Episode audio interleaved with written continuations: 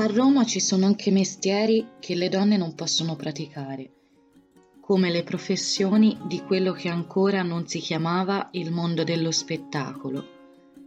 Nel 1588 Sisto V stabilisce che nello Stato della Chiesa le donne non possono calcare il palcoscenico, né per recitare, né per cantare, né per danzare.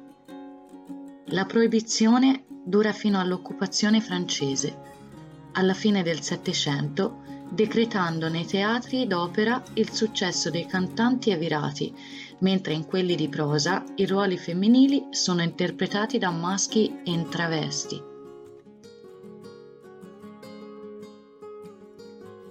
A gettare le basi di questa concezione della donna è l'Atene classica, la culla della democrazia antica.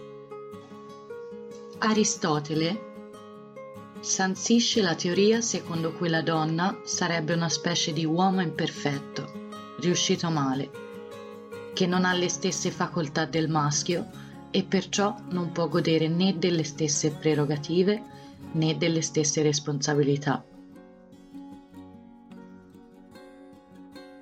È un'idea destinata ad attraversare i secoli non migliora la situazione con il cristianesimo.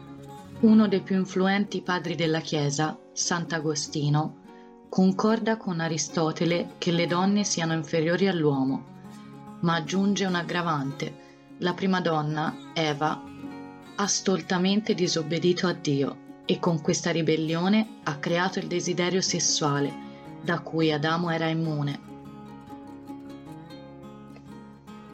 e il desiderio sessuale è un male pernicioso da cui gli uomini devono guardarsi se non vogliono finire dritti all'inferno.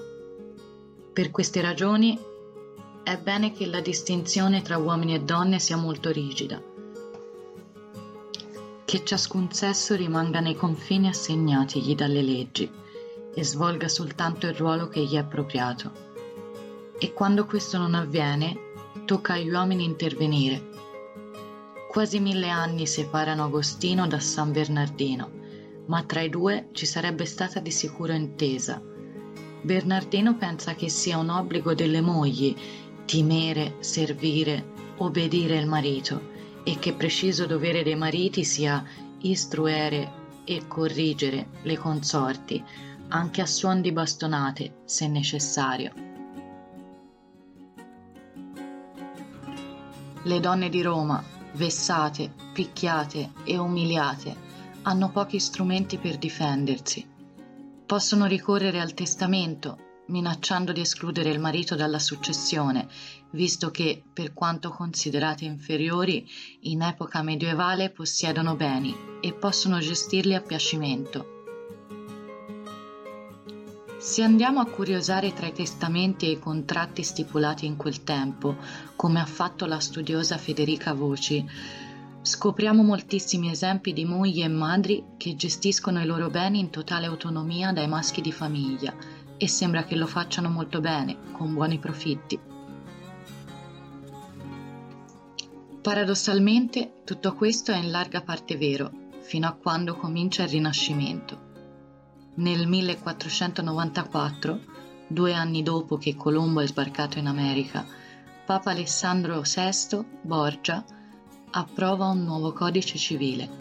A quel tempo si chiamavano capitoli statutari, secondo cui, per essere valido, ogni contratto sottoscritto da una donna deve essere sottoscritto da due congiunti oppure da un tutore appositamente nominato da un magistrato.